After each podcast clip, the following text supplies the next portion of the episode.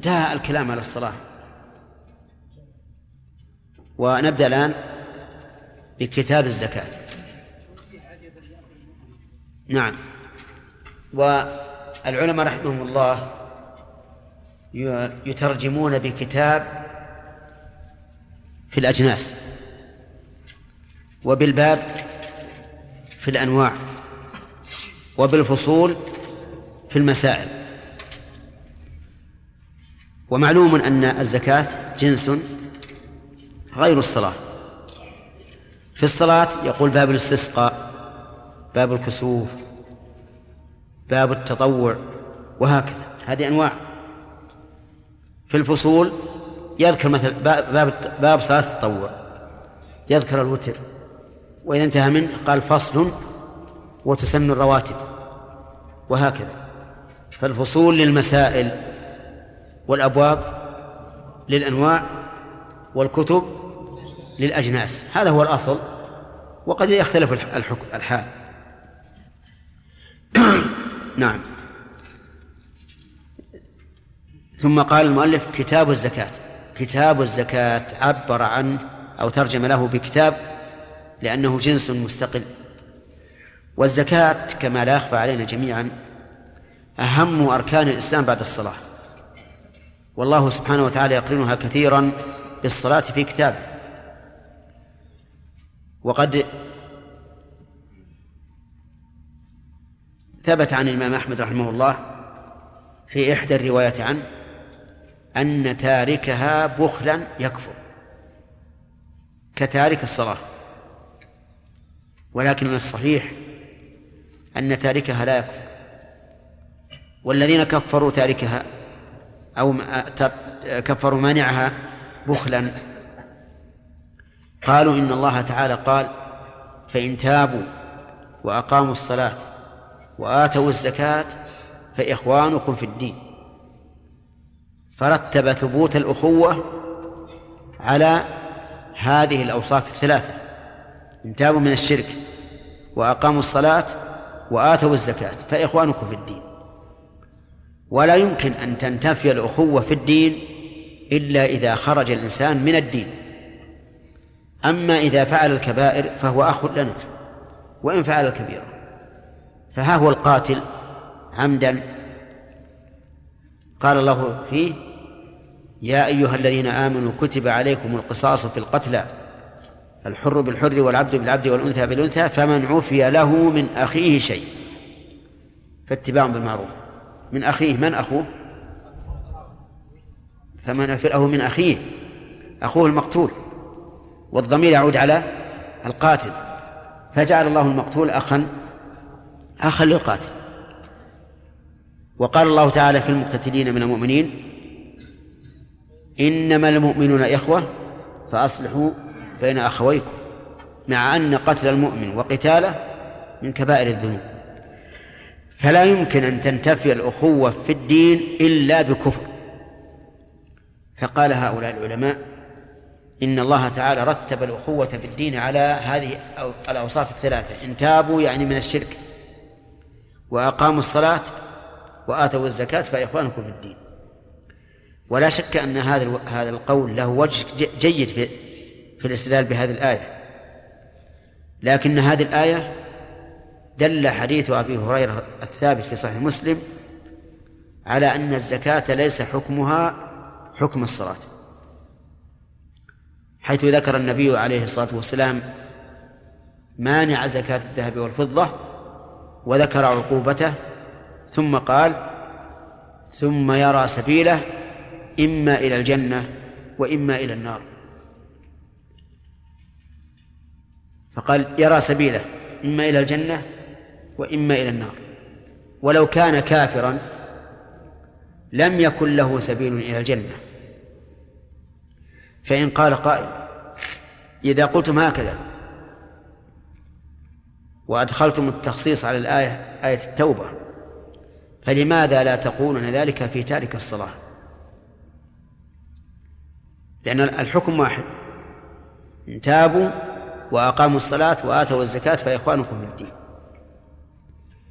فالجواب عن ذلك أن تارك الصلاة وردت فيه نصوص تدل على كفره، فمن أجل ذلك حكمنا بكفره، لأن هذه النصوص الواردة في كفر تارك الصلاة نصوص قائمة وليس لها معارض مقاوم. كل ما قيل في المعارضات فإنها لا تقاومها، لا صحة ولا دلالة، يعني لا ثبوتا ولا دلالة. وغاية ما يعارضون به النصوص الدالة على كفر تارك الصلاة إما إجمال أو عموم أو شيء مقيد بحالة مخصوصة، أما أن يوجد دليل يقول من ترك الصلاة فهو مؤمن، أو من ترك الصلاة فله الجنة، أو من لم يصلي فهو مؤمن، أو من لم يصلي فهو في الجنة، فهذا لا يوجد أبدا. فإذا كان كذلك فلماذا نحمل النصوص الدالة على كفر تارك الصلاة على الكفر الأصغر مع أنه لا دليل على هذا الحمل؟ أما لو جاءت أدلة تقول من لم يصلي فهو مؤمن أو من لم يصلي فهو الجنة، لقلنا يجب أن نحمل النصوص المطلقة للكفر على تارك الصلاة على إيش؟ على الكفر الأصغر، لكن ما في دليل أبدا. الأدلة قسمناها إلى 5 أقسام: إما أنه لا دليل فيها أصلا، مثل استدلال بعضهم بقوله تعالى إن الله لا يغفر أن يشرك به ويغفر ما دون ذلك لمن يشاء، لأننا نقول إن ترك الصلاة شرك، كما في حديث جابر في مسلم: بين الرجل وبين الشرك والكفر ترك الصلاة. وإما أنها عامة، ومعلوم أن العام يخصص بالخاص، هذه طريقة أهل العلم، مثل من قال لا إله إلا الله دخل الجنة، هذا عام يخصص بتارك الصلاة، ويخصص أيضا بجاحد بعض الأشياء، بجاحد لو جحد آية من القرآن جحدها كفر وهو يقول لا إله إلا الله. أو أنها مقيدة بوصف لا يمكن معه ترك الصلاة، مثل حديث عتبان: من قال لا إله إلا الله يبتغي بذلك وجه الله، يقول إن الله حرم على النار من قال لا إله إلا الله يبتغي بذلك وجه الله. وهل من المعقول أن رجلا يقول لا إله إلا الله يبتغي بذلك وجه الله أن يحافظ على ترك الصلاة؟ أبدا. لو كان صادقا في ابتغاء وجه الله ما حافظ على ترك الصلاة، يقول لا إله إلا الله أبتغي بذلك وجه الله ولا أصلي، هذا ما هو معقول. أو يكون مقيدا بحال يعذر فيها، كحديث حذيفة في قوم اندرس الإسلام فيهم ولم يعرفوا عن الإسلام شيئا إلا قول لا إله إلا الله، فهؤلاء لا شك أنهم ما داموا ينتمون للإسلام ولكن لم يعرفوا من الإسلام إلا هذه الكلمة العظيمة فهم معذورون ومستحقون لدخول الجنة، لأن هذا غاية ما يمكنهم، وقد قال الله تعالى: لا يكلف الله نفسا إلا وسعها. وأما حديث الشفاعة في أن الله تعالى يخرج من النار من لم يعمل خيرا قط، فإن من العجب أن يستدل به هؤلاء على أن تارك الصلاة لا يكفر، وهم لا يستدلون به على أن تارك كلمة التوحيد لا يكفر. أعظم الخير وآخر الخير قول لا إله إلا الله، وهم لا يقولون بأن من ترك لا إله إلا الله يخرج من النار. فنقول: إذا أخذتم بعموم هذا الحديث فخذوا به في حق أنفسكم وفي حق غيركم. قولوا لم يعمل خيرا قط، ومن الخير قول لا إله إلا الله، أخرجوا من لم يقل لا إله إلا الله من النار على كلامكم. فإذا كان عندنا دليل يدل على كفر تارك الصلاة فنقول هذا كافر أصلا، والكافر لا تنفعه شفاعة الشافعين سواء عمل خيرا أم لم يعمل خيرا. والمسألة واضحة جدا. ولكن كما قلت وأكرر وأسأل الله يعينني أيضا على تنفيذ ما أقول، أن الإنسان يستدل قبل أن يعتقد. يعني بعض العلماء تعاظم أن نقول لرجل يقول أشهد أن لا إله إلا الله وأن الله رب العالمين وهو الواحد ولا أشرك به شيئا وبيده ملكوت السماوات والأرض ولكن لا أصلي، تعاظم أن نقول لهذا إنه كافر. وما لنا لا نقول كافر وقد كفره الرسول عليه الصلاة والسلام. أرحم الخلق بالخلق رسول الله، وقال بين الرجل وبين الشرك والكفر ترك الصلاة، وقال العهد الذي بيننا وبينهم الصلاة فمن تركها فقد كفر. ثم كلام رب العالمين إن تابوا وأقاموا الصلاة وآتوا الزكاة فإخوانكم في الدين. نحن لا نحكم على أحد لا بإيمان ولا بكفر ولا بفجور ولا ببر ولا على عمل أنه حلال أو حرام أو واجب إلا بكتاب الله وسنة رسوله.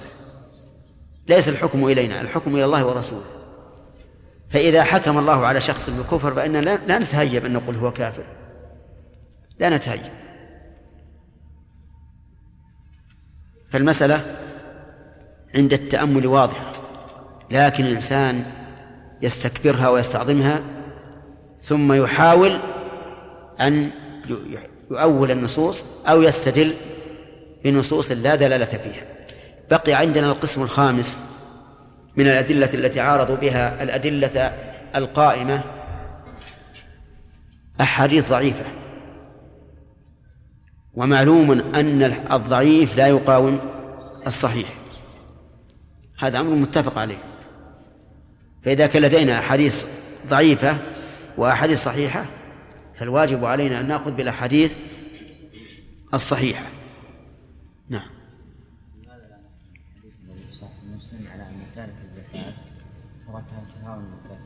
نجعل الآية ونحملها على أن تاركها بخلا كما قال المؤلف، نبقى الآية على عمومها. أيه؟ آية التوبة تارك الصلاة بخلا. نتكلم عن الزكاة.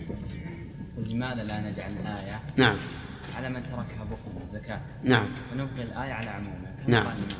ونحمل الحديث الذي في صحيح مسلم على تاركها بخلا تهاون وكسل. أما الحديث مسلم يقول لم يؤدي زكاته، ما يقول لماذا لا نحمل الآية على من تركها بخلا، حديث مسلم على من تركها تهاون، يعني لأن التارك بخلا ليس عنده نية أن يزكي، والتارك تهاونا عنده نية لكن يقول غدا أو بكرة أو بعد غد أو ما أشبه ذلك. فالحديث يقول ما من صاحب ذهب ولا فضة لا يؤدي منها حقها، ولم يقيد. نعم. رحمه الله أنها حاذة على زوجها إذا كانت حاملا ونقصت عدتها إذا كانت الحمل عن 14 أو 10، هل تكمل مباشرة بعد الحمل؟ المرأة إذا مات عنها زوجها وهي حامل نعم ووضعت قبل أن يغسلوه انقضت عدتها خلاص، لها أن تتزوج قبل أن يصلى على زوجها. نعم. نعم. نعم. نوشان. روي عن عمر بن عبد العزيز رضي الله عنه أنه قال لا يعز أدركت الناس لا يعزون في أنثى إلا أن تكون أم. إيه. والله هذا قول ضعيف إذا صح عنه هو ضعيف. النصوص عامة في المصاب. الأخ يحيى. الرسول صلى الله عليه وسلم قال قولكم مثلا. أنت تسأل عن عجب الله من المؤمن. لا. راح. نعم. لا. الميت يعذب بكفايته عليه. نعم. تقول ظاهر الآن ظاهر هذا النص. نعم. يدل على أنه يعذب. نعم. ويشهد لهذا ما جاء أيضا من طريق آخر عند مسلم. نعم. من نيح عليه فإنه يعذب بما نيح عليه يوم القيامة. نعم. لو قال قائل إنه هذا العذاب حقيقي وليس مقصود به الألم والحزن. والله على كل حال هذا الظاهر الذي قلت يعارض قول الله تعالى ولا تزر وازرة وزر أخرى، فإما أن يحمل على ما قال العلماء من أوصى به أو من رضي به أو ما أشبه ذلك، أو على أنه العذاب الألم، عذاب الألم. والله ما أدري عن صحة اللفظة، لازم تحققها لنا. ما يخالف، جبها لنا إن شاء الله ونشوف. الصابر الآن أليس يدخل فيها الراضي والشاكر؟ لا، الصابر كما قلت لكم الفرق إن الصابر متألم لكن لا يفعل ما يسخط الرب. أي نعم، نعم، هذا الواجب، هذا الواجب. نعم. ها؟ احتداد ايش؟ الحداد على زوج ولا على غير زوج؟ اي نعم، ورد فيه لا يحل لامرأة أن تحد فوق ثلاث تؤمن بالله واليوم الآخر أن تحد فوق ثلاث إلا على زوج 14 و10. ها؟ اي غير زوج فوق ثلاث حرام، فوق ثلاث، ومن الثلاث فأقل جائز. بسم الله. بسم الله الرحمن الرحيم. قال المصنف رحمه الله تعالى: كتاب الزكاة. تجب بشروط 5: حرية وإسلام وملك نصاب واستقراره ومضي الحول في غير المعشر إلا نتاج السائمة وربح التجارة ولو لم يبلغ نصابه، فإن حولهما حول أصلهما إن كان نصابه، وإلا فمن كماله. بسم الله الرحمن الرحيم. الحمد لله رب العالمين، وصلى الله وسلم على نبينا محمد وعلى آله وأصحابه ومن تبعهم بإحسان إلى يوم الدين. ما هي الزكاة في اللغة؟ اللي وراء، اللي وراء بعد. طيب هات أنت. ها؟ النماء والزيادة. طيب، وفي الشرع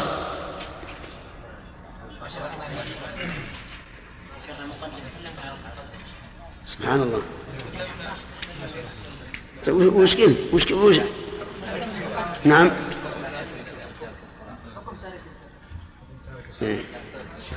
لكن ما شرحنا في. طيب، إذن نقول الزكاة في اللغة النماء. يقال زكى الزرع إذا نما وزاد.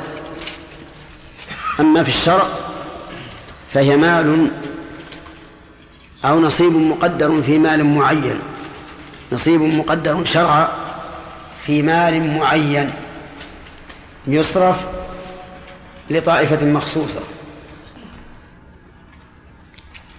وحكمها الوجوب، ومنزلتها من الدين أنها أحد أركان الإسلام، وأهم أركان الإسلام بعد الصلاة. ومن جحد وجوبها ممن عاش بين المسلمين فإنه كافر، لأنه مكذب لله ورسوله وإجماع المسلمين، سواء أخرجها أم لم يخرجها. ومن أقر بوجوبها وتهاون في إخراجها وبخل بها، فأصح قولي العلماء أنه فاسق، ولكنه ليس بكافر، لحديث أبي هريرة رضي الله عنه في مانع الزكاة، ذكر تعذيبه يوم القيامة حتى يقضى بين العباد ثم يرى سبيله إما إلى الجنة وإما إلى النار. وهذا يدل على أنه ليس بكافر، إذ لو كان كافرا لم يكن له سبيل إلى الجنة. ولكنها لا تجب في كل مال. الأخ ما تجب في المال النامي حقيقة أو تقديرا، يعني في المال الذي ينمو ويزيد حقيقة أو تقديرا. فالنمو حقيقة كماشية بهيمة الأنعام والزروع والثمار وعروض التجارة، والنامي تقديرا كالذهب والفضة إذا لم يشتغل فيهما بالتجارة، فإنهما وإن كانا راكدين لكنهما في تقدير النامي، لأنه متى شاء اتجر بهما. والأموال الزكوية 5 أصناف: الذهب والفضة وعروض التجارة وبهيمة الأنعام والخارج من الأرض، خارج من الأرض بجميع أصنافه. هذه هي الأموال الزكوية يعيدها علينا حكمة الله. نعم.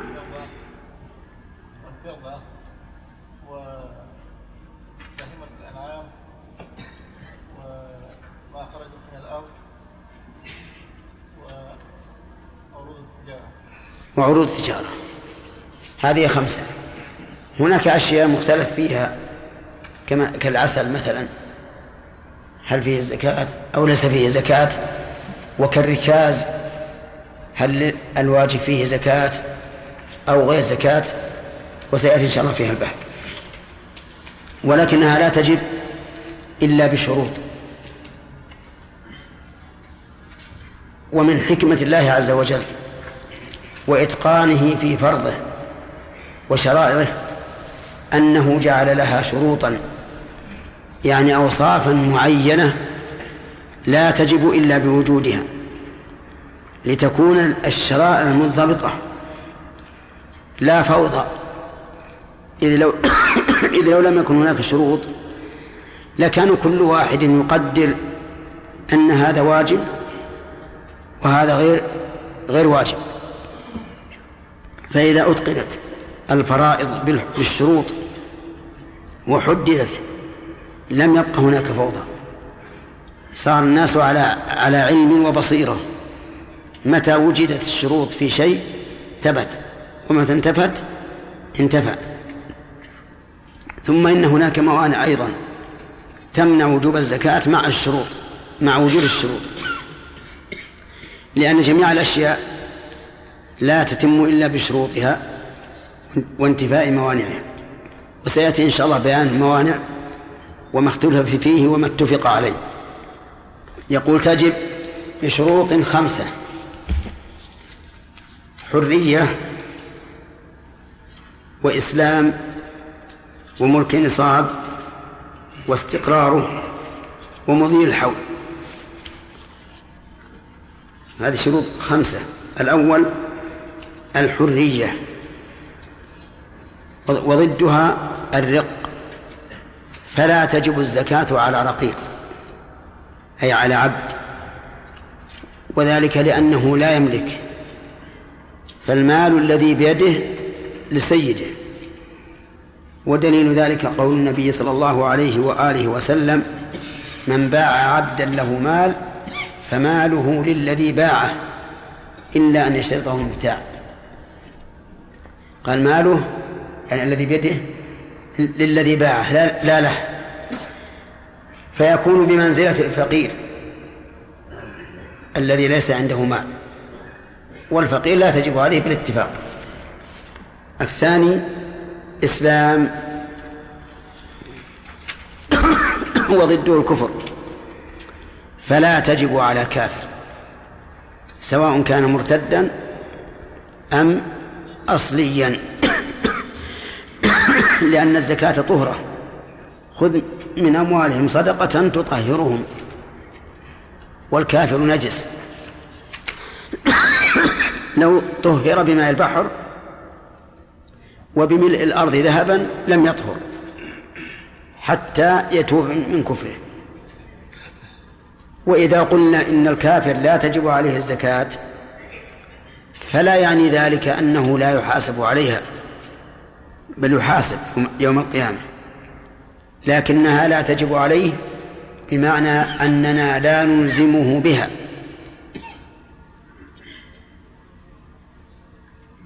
حتى يسلم.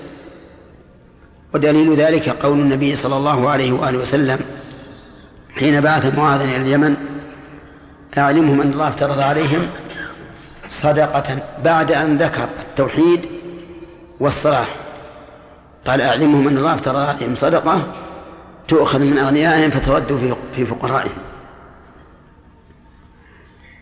ومن القرآن: وما منعهم أن تقبل منهم نفقاتهم إلا أنهم كفروا بالله وبرسوله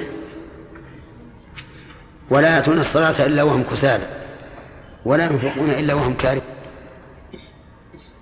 فإذا كانت لا تقبل فلا فائدة في إلزامهم بها، ولكنهم يحاسبون عليها يوم القيامة ويعذبون عليها.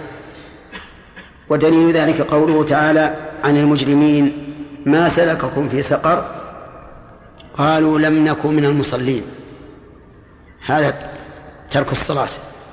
ولم نكن نطعم المسكين، هذا ترك الزكاة. وكنا نخوض مع الخائضين وكنا نكذب بيوم الدين. فلولا أنهم عوقبوا على ترك الصلاة وترك إطعام المسكين ما ذكروا ذلك سببا في دخولهم النار.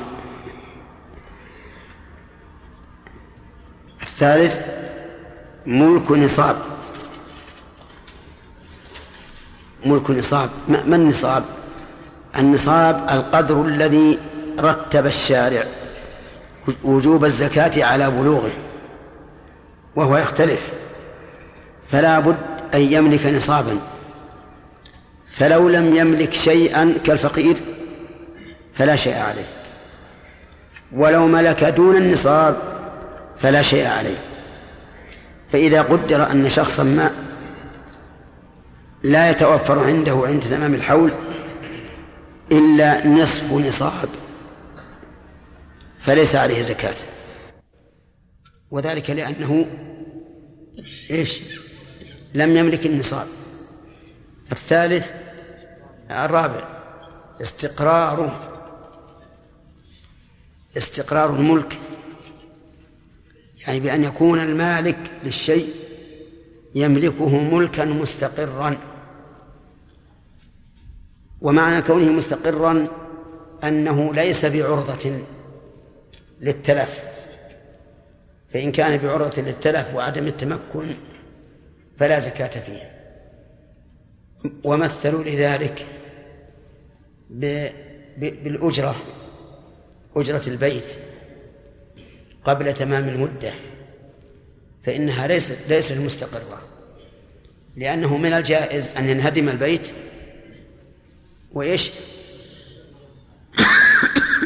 وتنفسخ الأجرة. إذا انهدم البيت انفسخت الأجرة. ومثلوا لذلك أيضا بدين الكتابة، يعني السيد إذا باع على عبده نفسه بدراهم وبقيت عند العبد سنة فإنه لا زكاة فيها. لماذا؟ لأن العبد يملك تعجيز نفسه، فيقول لا أستطيع أن أوفي، وإذا كان لا يستطيع أن يوفي فإنه يسقط عنه المال الذي اشترى نفسه به، فيكون الدين حينئذ غير مستقر. لا بد أن يكون مستقرا بحيث يأمن صاحبه تلفه. نعم. الخامس: مضي الحول. مضي الحول يعني تمامه، يعني تمام الحول، لأن النبي صلى الله عليه وسلم قال: لا زكاة في مال حتى يحول عليه الحول، أخرجه ابن ماجه. ولأننا إن لم نقدر زمنا، فهل نقول كل يوم تزكي أو كل شهر أو كل أسبوع أو كل 10 أعوام؟ فلا بد من تقدير، والحول قدر يكون به الربح المضطرد غالبا، وتكون فيه الثمار، ويكون فيه النماء في المواشي في الغالب، فلهذا قدر بالحول. قال المؤلف يستثنى من الحول 3 أشياء أو أكثر. قال في غير المعشر يريد بذلك الخارج من الأرض، وسمي معشرا لوجوب العشر أو نصفه فيه. فالحبوب والثمار لا يشترط لها تمام الحول، ولذلك يزرع الإنسان الأرض ويكتمل الزرع في كم؟ في 4 شهور أو 6 شهور، وتجب فيه الزكاة، مع أنه لم يتم له سنة. وكذلك يقول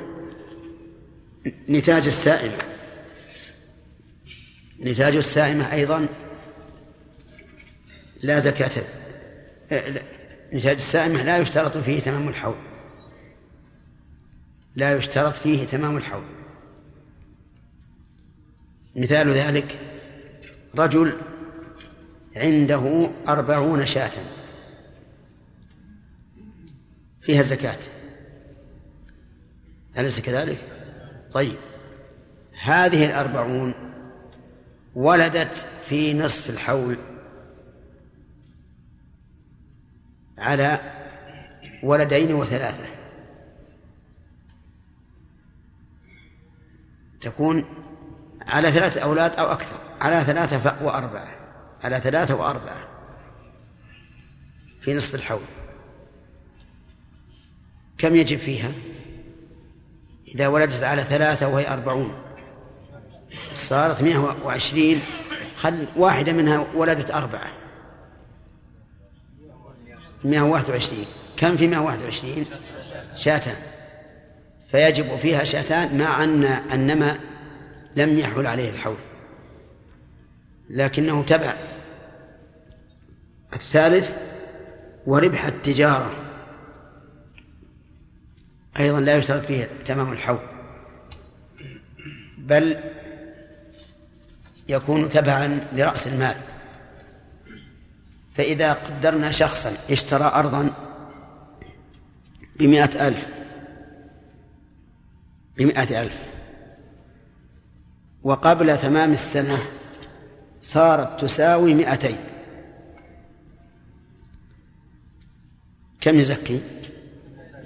200، مع أن 100 الثانية لم يتم عليها الحول، لكنها ربح ل100 الأولى، فيتبع الأصل.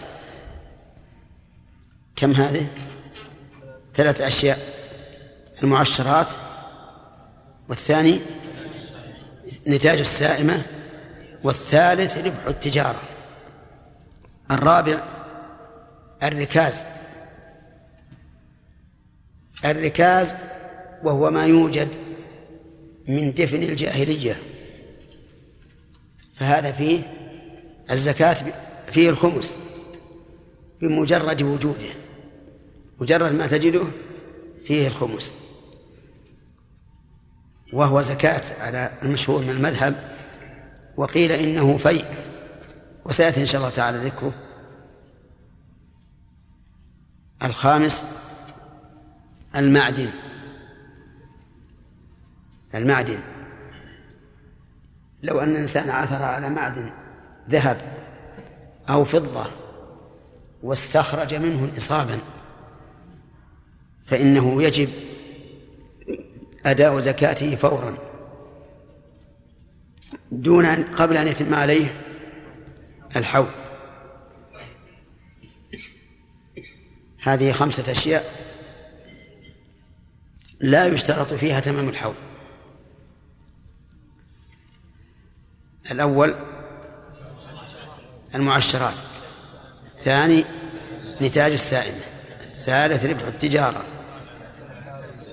الرابع الركاز، الخامس المال. هذه لا يشترط لها الحول، والأدلة واضحة. أما الأول المعشر فلقول الله تعالى: وآتوا حقه يوم حصاده.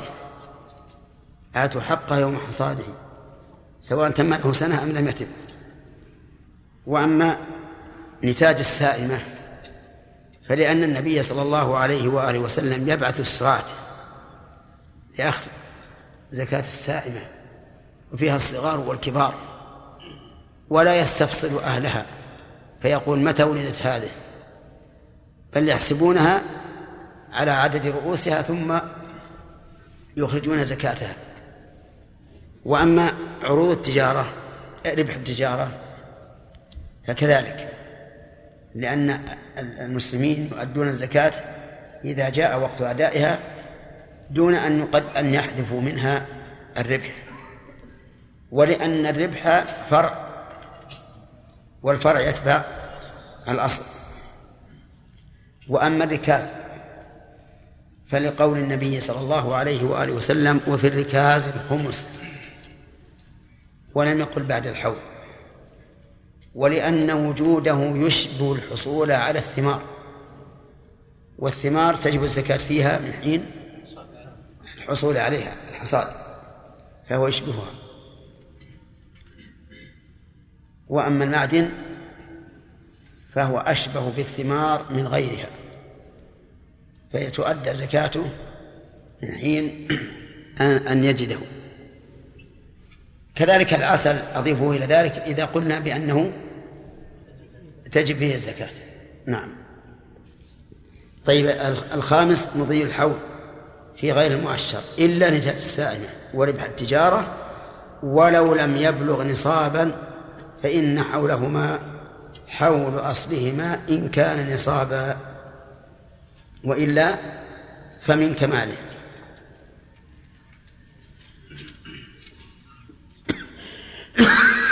فإذا كان عنده 35 شاة، 35 شاة ليس بها زكاة، لأن النصاب 40 أقل. وفي أثناء الحول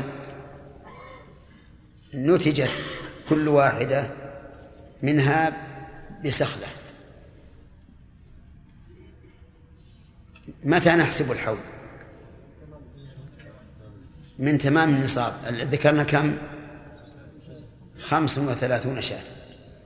فإذا ولدت منها 5 على سخلة، السخلة من حين ما تلد الخمس السخلات يتم النصاب فيبدأ الحول، ولهذا قال: وإلا فمن كماله، وإلا فمن كماله.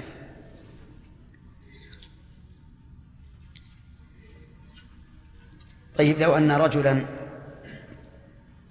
اتجر ب100,000 ريال، وفي أثناء الحول ربحت 50 ألفا، فهل نزكي 50 إذا تم حول 100 أو إذا تم حولها من الربح؟ الأول. طيب، مثال آخر: رجل عنده 100,000، وفي أثناء الحول ورث من قريب له 50,000، فهل نزكي 50,000 مع 100 أو إذا تم حولها؟ إذا تم حولها. فإذا قال قائل: ما الفرق؟ قلنا: الفرق لأن الربح فرع عن رأس المال فتبعه في الحول، وأما الإرث فهو ابتداء ملك، فاعتبر حوله بنفسه. طيب، إذا كان شخص عنده من الدراهم أقل من النصاب، وفي أثناء الحول مات له قريب فورث منه 50,000،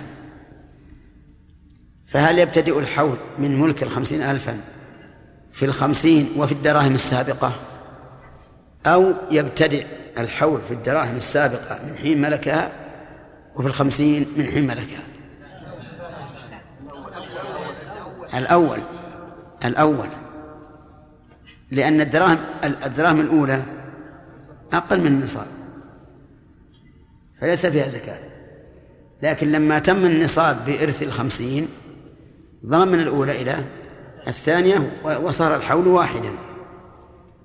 انتبهوا يا جماعة، لأن هذا قد تشكل على بعض الناس، يظن أنه إذا أتممنا النصاب بلينا على حول النصاب الأول، على حول ما دون النصاب، وليس كذلك، وإنما يبتدئ الحول من كمال النصاب، يبتدئ الحول من كمال النصاب. طيب، الشروط الآن 5: الحرية، إسلام، ملك النصاب، استقرار الملك، مضي الحول، إلا في 5 أشياء: المعشرات،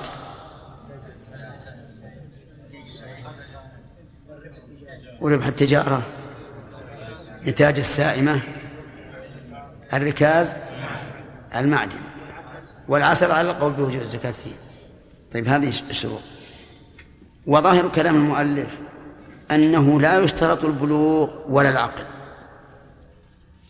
أنه لا يشترط وجوب الزكاة البلوغ ولا العقل، وعلى هذا فتجب الزكاة في مال الصبي وفي مال المجنون. وهذه المسألة فيها خلاف بين أهل العلم، ووجه الخلاف أن من جعلها من العبادات المحضة قال إن الصغير والمجنون ليس من أهل العبادة كالصلاة، فإذا كانت الصلاة لا تبجب على المجنون والصغير فالزكاة من باب أولى. ومن جعل الزكاة من حق المال، يعني أنها واجب في المال لأهل الزكاة، قال إنه لا يشترط البلوغ والعقل، لأن هذا حكم رتب على وجود شرطه وهو بلوغ النصاب، فإذا وجد وجبت الزكاة، ولا يشترط في ذلك التكليف، فتجب في مال الصبي وفي مال المجنون. وهذا القول أصح، أن الزكاة من حقوق المال، ودليل ذلك قوله تعالى: خذ من أموالهم صدقة، خذ من أموالهم، فالمدار على المال لا على المتمول. وقال النبي عليه الصلاة والسلام حين بعث معاذ إلى اليمن: أعلمهم أن الله افترض عليهم صدقة في أموالهم، فجعل محل الزكاة المال. وبناء على ذلك لا يشترط التكليف، أي أن يكون بالغا عاقلا، فتجب في مال الصبي والمجنون. ولنا أن نعلل أيضا، لأن الزكاة حق لآدمي، فاستوى في وجوب أدائه المكلف وغير المكلف، كما لو أتلف الصغير مال إنسان فإننا نلزمه بضمانه مع أنه غير مكلف. والقول هذا هو مذهب الإمام أحمد رحمه الله، وخالف أبو حنيفة في هذا، وقال إن الصغير والمجنون لا زكاة في مالهما. نعم. فإذا قال قائل: إذا أوجبنا الزكاة في مال الصبي والمجنون فهذا يؤدي إلى نقص، وقد قال الله تعالى: ولا تقربوا مال اليتيم إلا بالتي هي أحسن. فالجواب أن يقال إن هذا نقص هو في الحقيقة كمال وزيادة، لأن الزكاة تطهر وتنمي المال، فهي وإن كانت نقصا حسا لكنها كمال وزيادة معنى. ولا يرد. ثم إنه منقوض بوجوب النفقة عليهما. لو كان مال الصبي والمجنون تجب فيه النفقة لزوجة المجنون مثلا أليس ينقص؟ نعم ينقص. ولو كان المجنون أبا، لو كان المجنون أبا له أولاد وجب أن ننفق على أولاده من ماله. ولو كان الصغير أبا وله أولاد وجب أن ننفق عليه من ماله، على أولاده من ماله. ها؟ كيف؟ نعم، إذا جاء أولاد فهو كبير مكلف، لا يمكن أن يأتي أولاد إلا بعد التكليف. الخلاصة الآن أن القول بوجوب الزكاة في مال الصغير والمجنون هو الصواب، ولكن من يتولى. وأما مسألة النقص فغير وارد. الجواب عن الآية لا تقربوا مال اليتيم إلا بالتي أحسن، نقول الزكاة من الأحسن لا شك، الزكاة من الأحسن. فإن قال قائل إذا قلتم إن الزكاة من الأحسن فالصدقة أيضا من الأحسن، فهل تجيزون أن تتصدقوا بمال اليتيم والمجنون؟ الجواب لا. إذن كيف تقولون هذا أحسن والصدقة ليس أحسن؟ نقول لأن الصدقة محض تبرع لا تنشغل الذمة بتركه، والزكاة فريضة تنشغل الذمة بتركها، فهذا هو الفرق. ولهذا لو كان لو غلت مواد الإنفاق وصارت غالية، الثوب هذا الكتان ب100 ريال والثوب من الخيش ب10 ريالات، نشتري اليتيم ثياب خيش ولا ثياب كتان؟ الثاني كتان، لأن هذا هو المعتاد. فإذا كان كذلك فنقول الزكاة من باب أولى أن نخرجها من مال اليتيم، لأنها أبلغ من أن نخرج من ماله لثوب يلبسه،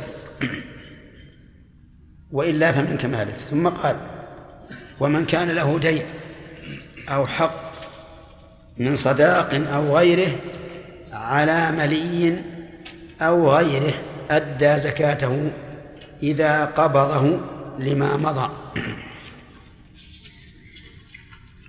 هذه مسألة أيضا من مسائل الخلاف. من كان له حق، دين أو حق.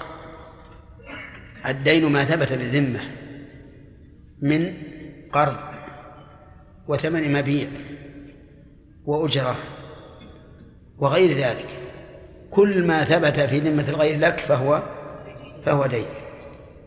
أو حق من الحقوق كعارية عنده وكوديعة وغير ذلك من الحقوق.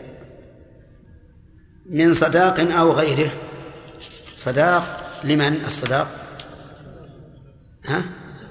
للزوجة، وغيره غير الصداق كعوض الخلع الثابت للزوج. على ملي أو غيره، الملي الغني أو غيره الفقير، ونزيد. وعلى باذل أو مماطل، على باذل أو مماطل فإنه يجب عليه أن يزكيه إذا قبضه لما مضى، يزكيه إذا قبضه لما مضى. فلو كان مثلا له 100 درهم على 4 أشخاص، على كل واحد 50 درهما، وبقيت عندهم سنوات، ولما قبضها وإذا زكاتها أكثر منها، ماذا نقول؟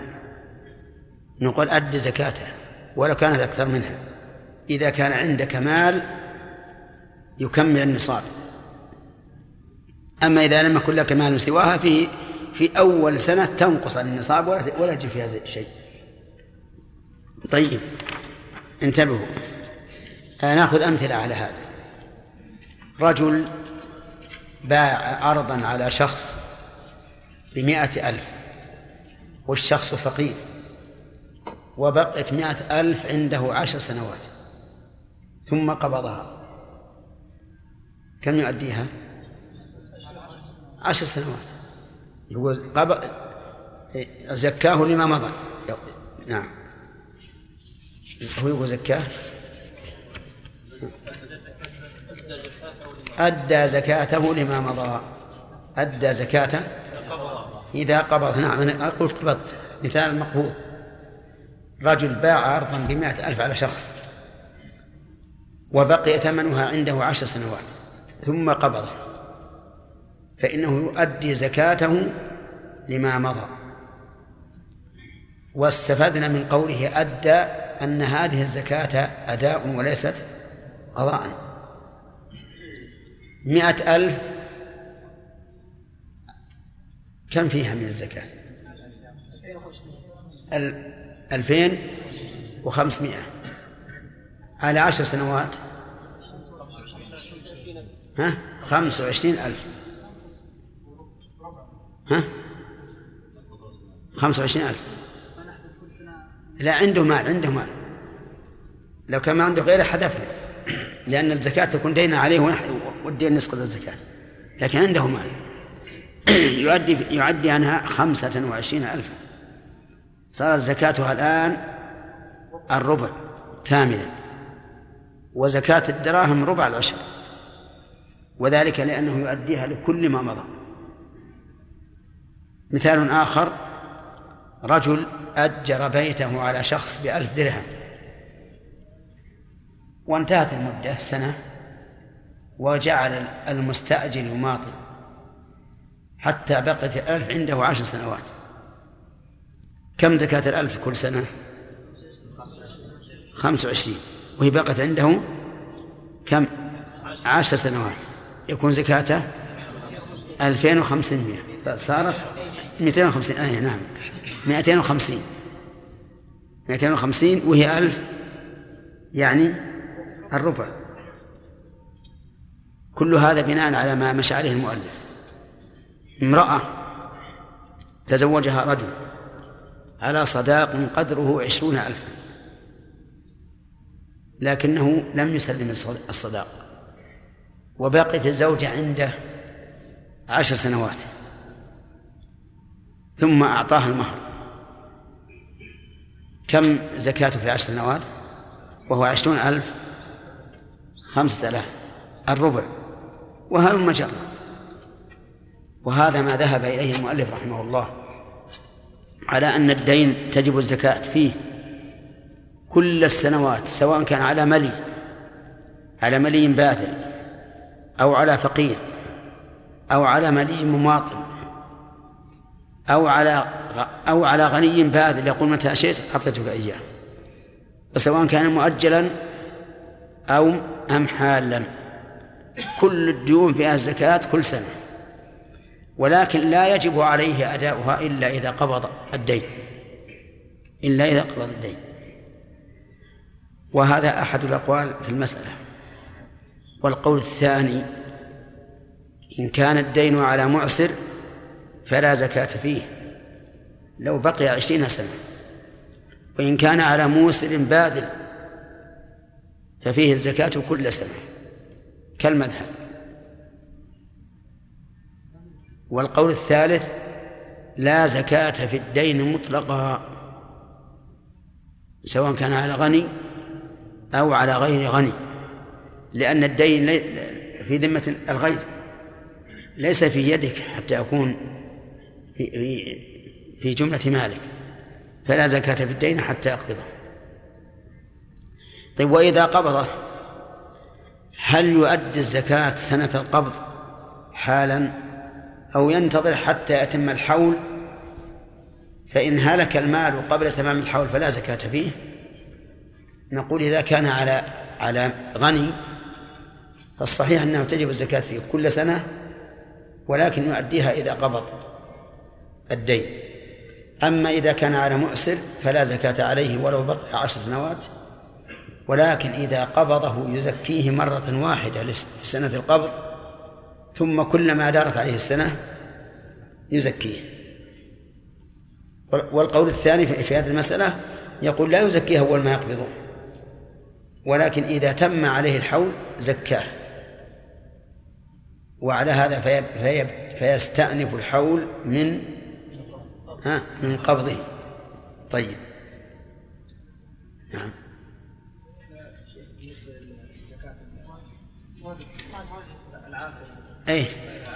الراجح نعم، الراجح أنه تجب الزكاة في سنة القبض، لأن أقل ما نقول فيه أنه يشبه الثمار التي حصل عليها، فيزكيه سنة القبض ثم كلما درى عليه الحول زكاه. بالنسبة لغير العاقل رجحنا بأن الصحيح أن الزكاة تجب في الثمار. نعم. نرجح هذا، وأن المكلف مخاطب بهذا الفعل. الله سبحانه يقول وآتوا الزكاة. نعم. وتأخذ من أموالهم صدقة تطهرهم وتزكيهم بها. نعم. وهذه خطاب. نعم. والمجنون والصغير غير مخاطب. نعم. التطهير والتزكية تكون من الذنوب. نعم. ليس عليه ذنب ولا صغير. صحيح. كل. نعم، هذا إيراد مهم هذا. لكن العمومات الأخرى مثل أعلمهم أن الله افترض عليهم صدقة في أموالهم، العمومات الأخرى تدل على الوجوب مطلقة، ويكون كلمة تطهرهم بناء على الأغلب، أن الأغلب أن الأموال في قوم مكلفين يحتاجون إلى تطهير، على أن الصبي ولا سيما المميز له بعض الآداب المخلة والأعمال السيئة يحتاج إلى تطهير، ولهذا أمرنا أن نأمره بالصلاة. نعم، عبد الله.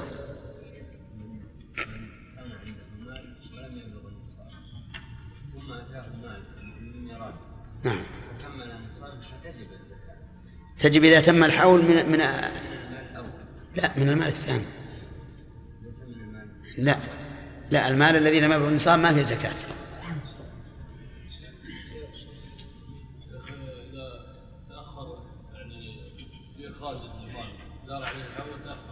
إخراج الزكاة. نعم. مثلا معتاد أخرجها في رمضان وأخرجها في ذي الحجة. سيأتينا إن شاء الله في باب إخراج الزكاة إنه ما يجوز تأخيرها.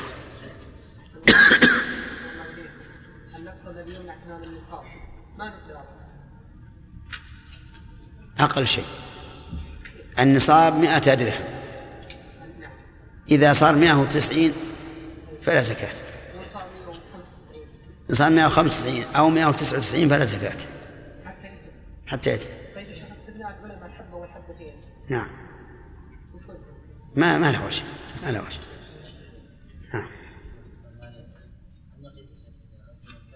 ها؟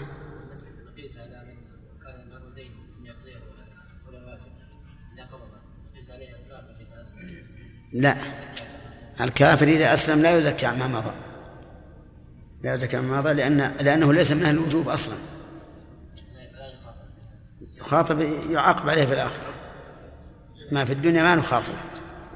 إذا أسلم يبتدئ الحول من جديد. نعم. إيه أنت؟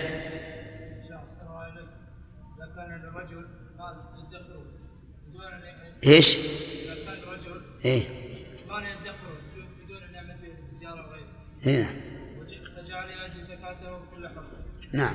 فليؤدي زكاته حتى ينقص ماله عن النصاب. إيه نعم. يؤديه حتى ينقص عن النصاب. لا بد من هذا. عبد الله. إيش؟ نعم. يزكي 25,000 أو يزكي لو مثل ما لو زكى كل سنة من قبل، يعني لو زكى كل سنة نقص 25,000. نعم، هو إذا كان عنده مال فهو يزكيها كل سنة تامة. أما إذا لم يكن عنده سواها فهي كل سنة ستنقص، فيحسب النقص. يحسب النقص. مثلا أول سنة كم زكاته؟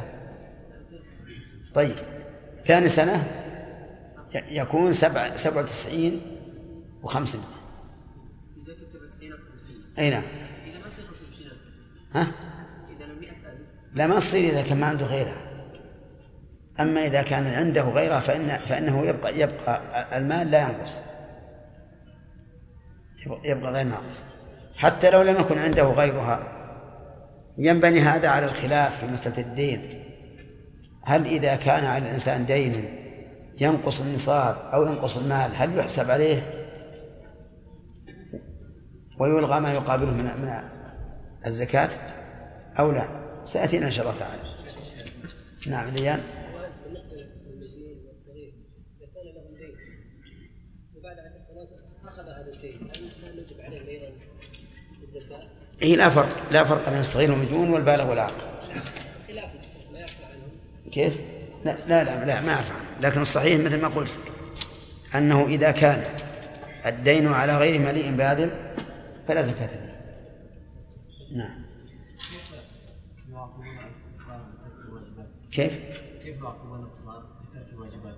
قالوا ليش مسلمون؟ نعم، لأن الواجب عليهم الإسلام، لكن لا نخاطبهم به في الدنيا لعدم وجود الأصل، ولا واجب عليهم الإسلام وفروع الإسلام.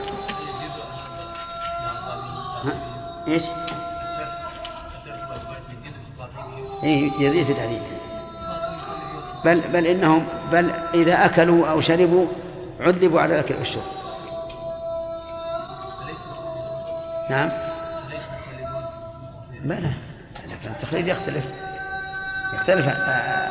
قوة العذاب وشدته. نعم. الركاز. ما هو الركاز؟ الركاز المرفوع، يعني المدفون، هذا الركاز، وهو الذي يوجد من دفن الجاهلية، أي من دفن الكفار سابقا. وأما ما يوجد من دفن المسلمين فإنه لقطة، لكن ما يوجد من دفن الكفار سابقا هو ركاز يملكه آخر، يملكه واجده، وإذا ملك وجب عليه الخمس، لقول النبي صلى الله عليه وآله وسلم: وفي الركاز الخمس. فالركاز الخمس، هذا الخمس هل مصرفه زكاة، مصرف الزكاة، أو مصرفه مصرف الفيء؟ في هذا خلاف بين العلماء، منهم من قال إن مصرفه مصرف الفيء يجعل في بيت المال للمصالح العامة، ومنهم من قال إن مصرفه مصرف الزكاة يقسم في أهل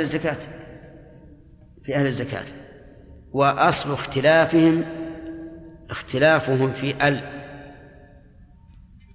هل هي لبيان المقدار أو هي للعهد الذهني؟ إن كانت للعهد الذهني فالمراد بالخمس الفيء، يعني الخمس الذي تعرفون مصرفه، وإن كانت لبيان المقدار فهي زكاة. والمعروف عندنا في المذهب الحنبلي أنها زكاة، فيكون داخل في الاستثناء 5 المعادن، معادن الذهب والفضة أو معادن غيرهما إذا قصد به التجارة. يعني المعادن غير الذهب والفضة لازم أن نشترط إذا قصد التجارة، لأنها لا تجب فيها زكاة إلا إذا كانت عروضا، ولا تكون عروضا إلا بالنية. رجل عثر على معدن ذهب، ومعدن الذهب غالي أو رخيص؟ غالي. الذهب يذهب العقل. نعم. نقول عثر على معدن ذهب واستخرجه وأخرج منه 10 كيلوات، فيها زكاة؟ متى؟ إذا تم الحول، لا من حين أن يجدها، من حين أن يجدها. أصبر يا سليم، من حين أن يجدها، لأنها نظير الخارج من الأرض من حين حصادها. فهذا حصاد المعدن وذاك حصاد الثمار، فتجب الزكاة من حينه. كم زكاة الذهب؟ ربع العشر، يخرج من 5 كيلو كيلو كم؟ ربع العشر كم؟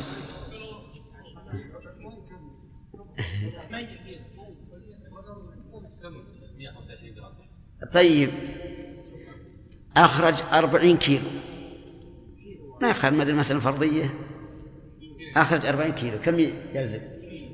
ربع العشر كيلو. طيب فيخرج ربع العشر فورا. وفيه شيء آخر في غير هذه 5؟ العسل على القول بوجوبه من حين أن يجنيه يجب عليه إخراج زكاته. طيب سليم، ها هيا الله لك معدنا.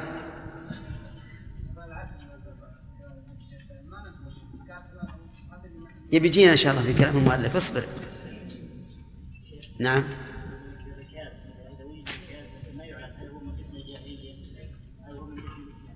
أي على أنه من دفن الإسلام لقطة يعرفه سنة، وإذا لم يجد أحد فهو له ولا يخرج الخمس. خالد إيه؟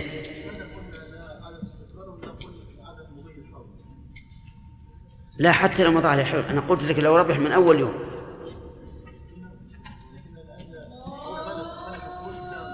لا لا، لو ملكها من أول يوم.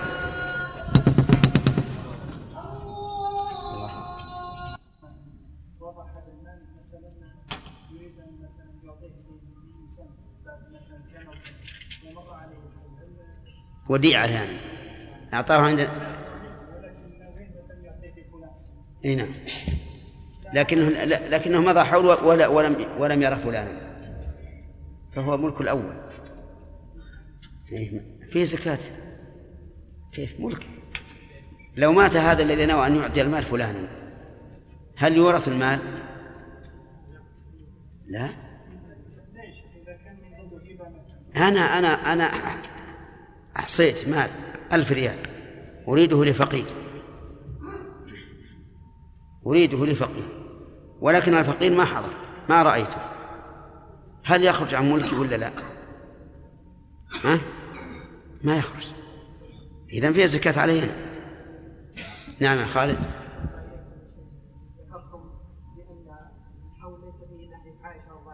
نعم.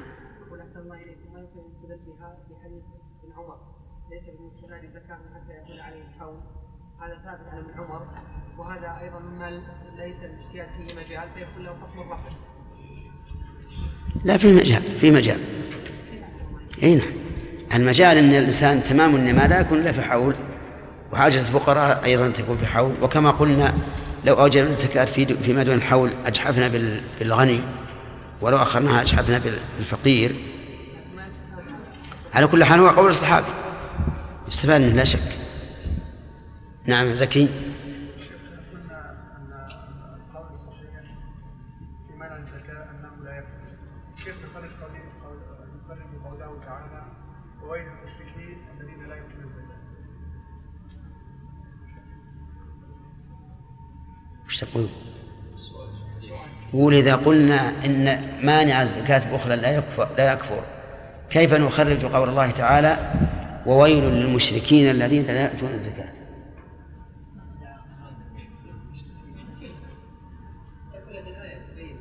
ها.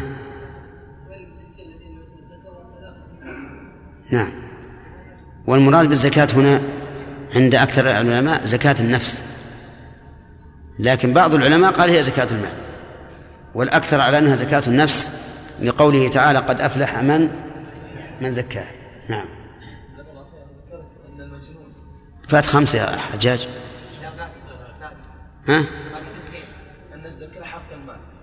ذكرت الآية خذ من أموالهم صدقة، فالنبي الآية تكملتها تطهرهم ويزكيهم بها، يعني أرجع إلى أشخاص، يعني نفس الشخص وليس إلى المال. نعم. وحديث اللي هو بعث معاذ اليمن كان أمر مكلف لناس معينين، يعني من أمر بالتكليف يعني ليس للمال. كأنك تريد أن ترجح أن الزكاة لا تجب مع الصبي والمجنون. نعم. لا هذا مو صحيح، لأن قوله خذ من أموالهم صدقا تطهرهم وتزكيهم بها، ألا يمكن أن يطهر الصبي؟ يمكن تطهر أخلاقه ويجعل الله ذلك سببا في حسن أخلاقه، ولا نعم هو من جهة الذنوب ليس عليه ذنوب، وكذلك المجنون ربما يكون هذا سببا لرد عقله عليه. نعم.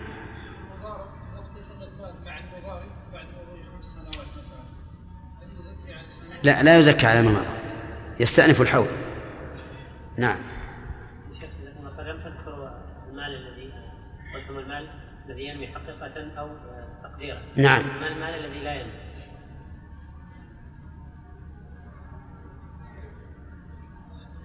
ثيابك، سيارتك، بيتك، ساعتك، قلمك، كتبك.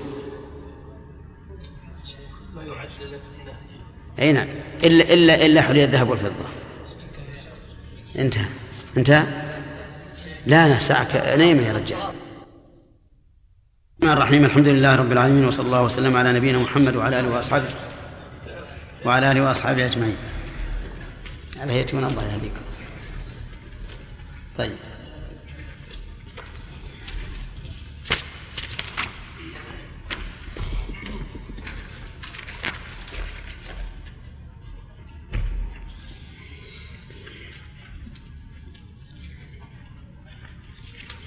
قال المؤلف رحمه الله تعالى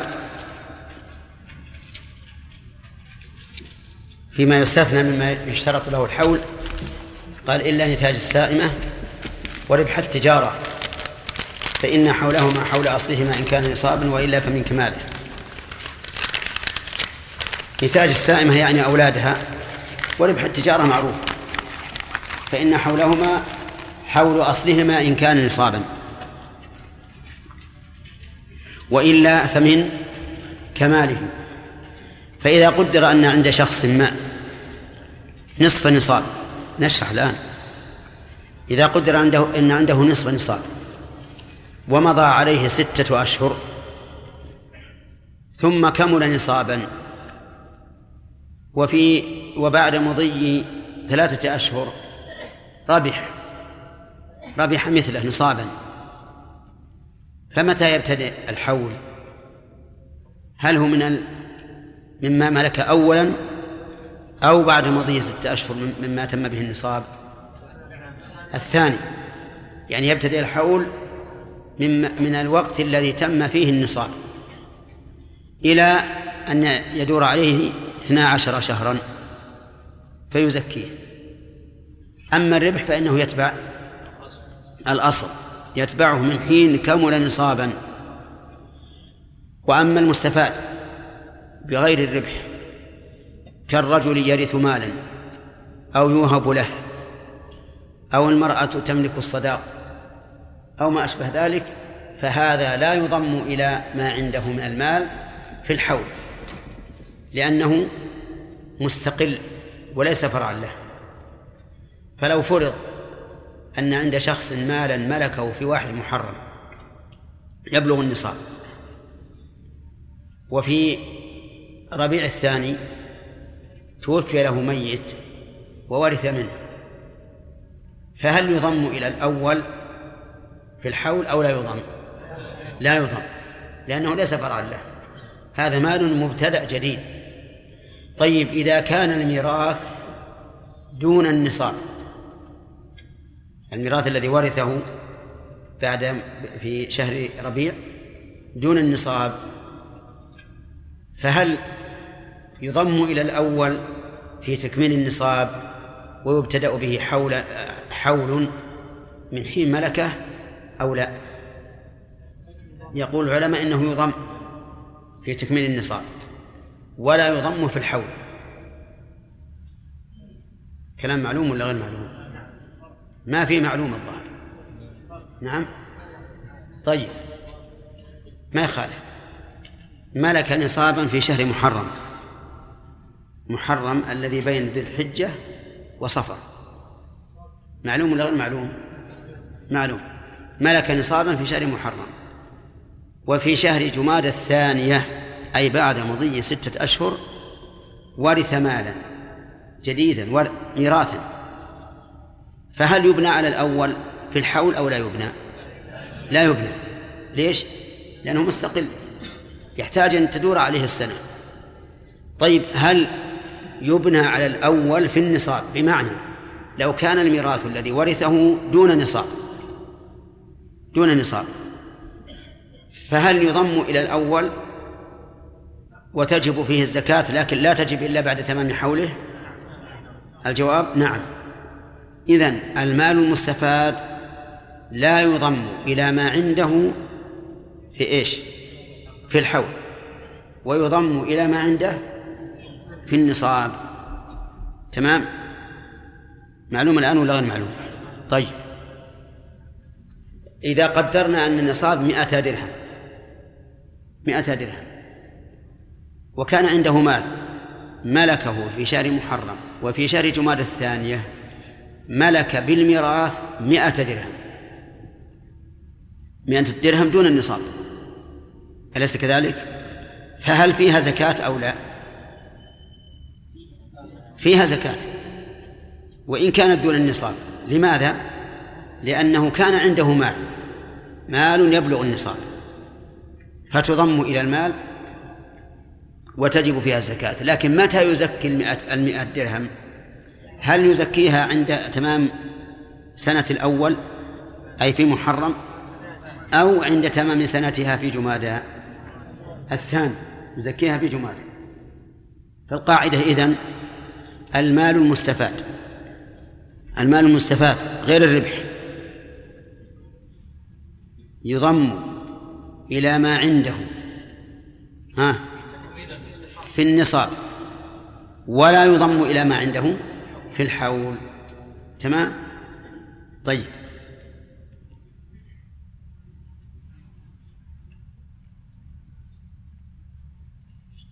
نبدأ الدرس الجديد الآن. الفرق لأنه إذا ملك فقد صار عنده الآن من ملكه إياه صار عنده نصاب ونصف مثلا، إذا قدرنا عنده بالأول نصاب وملك نصف نصاب، صار عنده الآن نصاب ونصف. يبتدئ الحول حول النصف من حين ملكه، وأما الأول النصاب فقد ابتدأ حوله من حين ملكه. طيب قال المؤلف ومن كان له دين أو حق من صداق وغيره على مليء أو غيره أدى زكاته إذا قبضه لما مضى.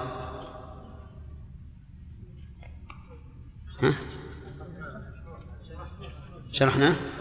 طيب إذن أسألكم قوله من كان له دين أو حق، ما الفرق بين الدين والحق؟ الأخ نعم، ما ثبت في الذمة من قرض أو ثمن مبيع أو أجرة. نعم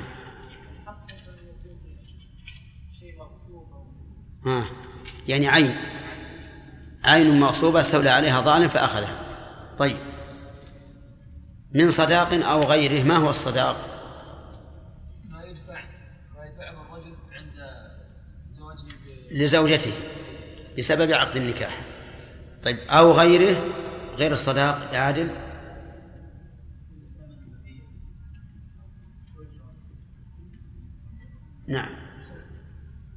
نعم عوض الخلع، قيمة متلف، عرش جناية، المهم كل ما ثبت عند الغير يقول يؤدي زكاته إذا على مليء أو غيره. من هو المليء؟ الغني. طيب أو غيره، الفقير. ولا فرق بين المليء الباذل والمليء المماطل كما أنه لا فرق بين الغني والفقير. يقول المؤلف: أدى زكاته إذا قبضه. أدى زكاته إذا قبضه يعني ولا يلزمه أن يؤدي زكاته قبل قبضه، فهو مرخص له أن يؤخر الزكاة حتى يقبضه. فإن قال قائل: أليست الزكاة على الفور؟ فلماذا لا تلزمه الزكاة إذا تم الحول ولو كان في ذمة الغير؟ فالجواب أن يقال إنه وإن كان في ذمة الغير لكنه فيه احتمال أن يتلف، أن يعسر الذي عليه، نعم، أن يجحد نسيانا أو ظلما. فلما كان هذا الاحتمال قائما رخصنا له أن يؤخر إخراج الزكاة حتى يقبضه.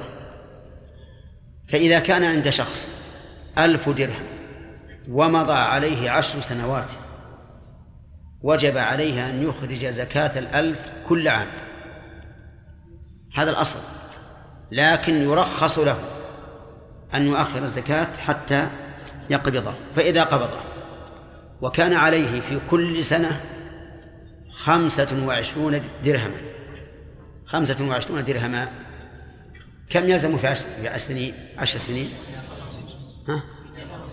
250 ريال يخرج زكاته، 250 ريال. نعم، هذا ينبني على الدين، هل يسقط من الزكاة أو لا.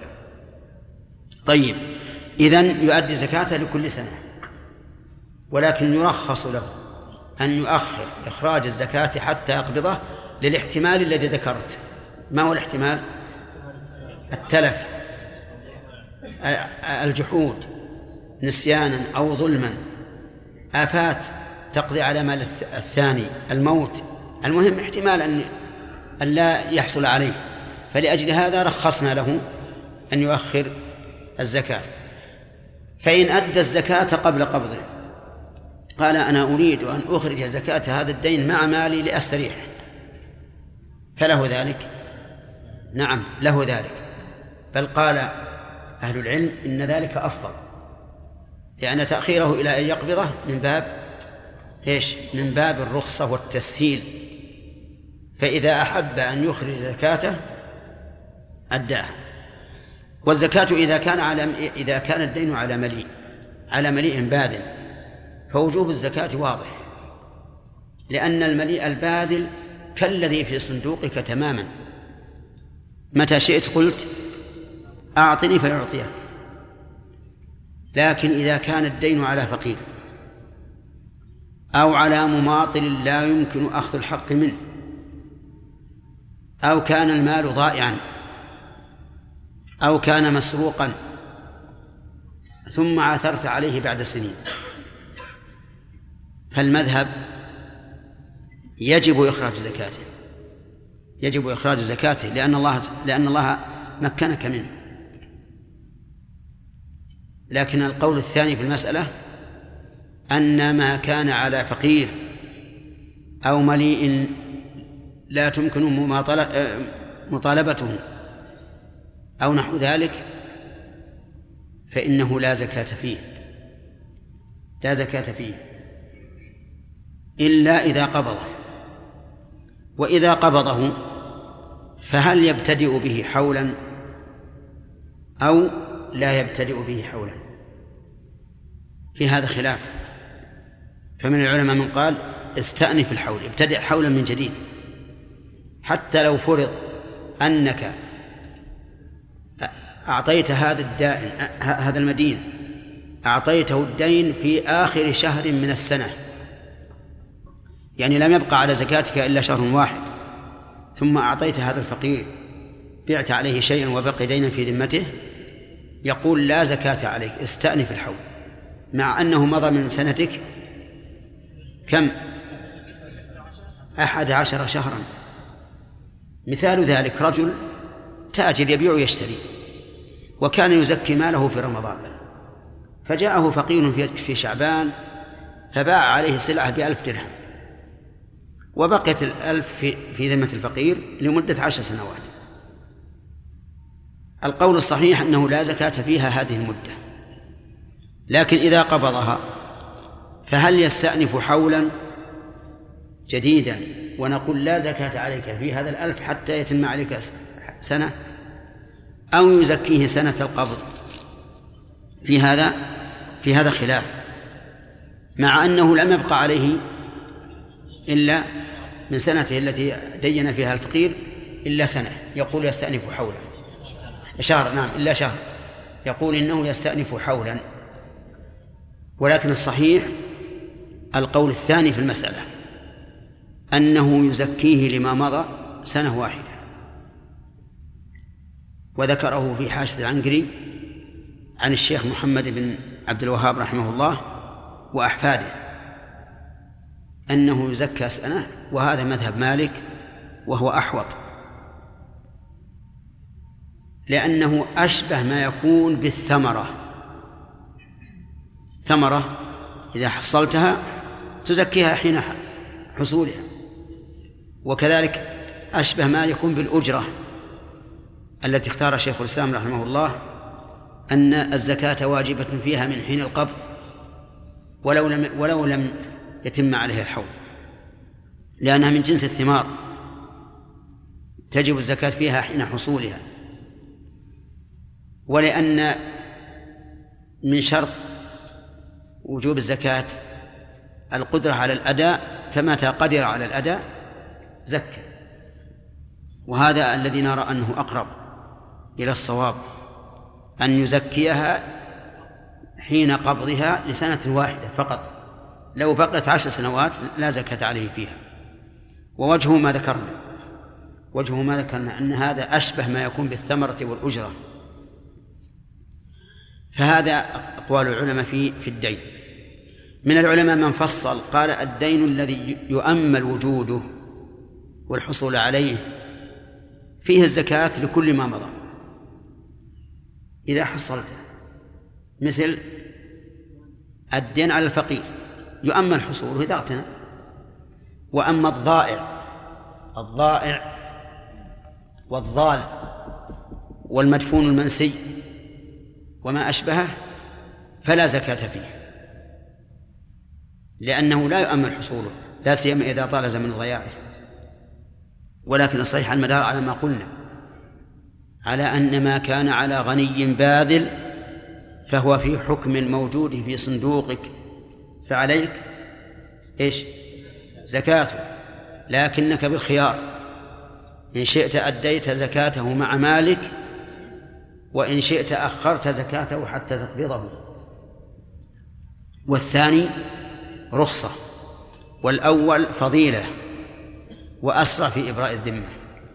وأما ما كان على مماطل أو مليء لا يمكن الحصول على ما عنده فلا زكاة فيه، لأنك عاجز عنه. وفي رفع الزكاة عنه فائدة، وهي إنظار المعسر، إذ أن النفس لا تقبل أن يقال إن عليك زكاة هذا المال عند المعسر ويجب عليك الإنظار. قد يقول: أنا ليش أنظر؟ أجمع على زكاة وأزكي كل سنة مالا ليس في حوزتي ولا في قبضتي ولا في إمكاني أن أطالب به لوجوب إنظار المعسر. فإذا أسقطنا عنه الزكاة كان في ذلك تسير عليه، وكان فيه أيضا تسير على من؟ على المعسر المدين، ففيه مصلحتان. لكن الأحوط والأولى أن نلزمه بإخراج الزكاة سنة قبضه، أولا لأنه قد يكون مضى عليه قبل الدين مضى عليه أشهر من السنة، وثانيا أن هذا يشبه الثمار التي يجب إخراج زكاتها عند الحصول عليها. ومثل ذلك المال المدفون المنسي، لو أن شخصا دفن ماله خوفا من السراق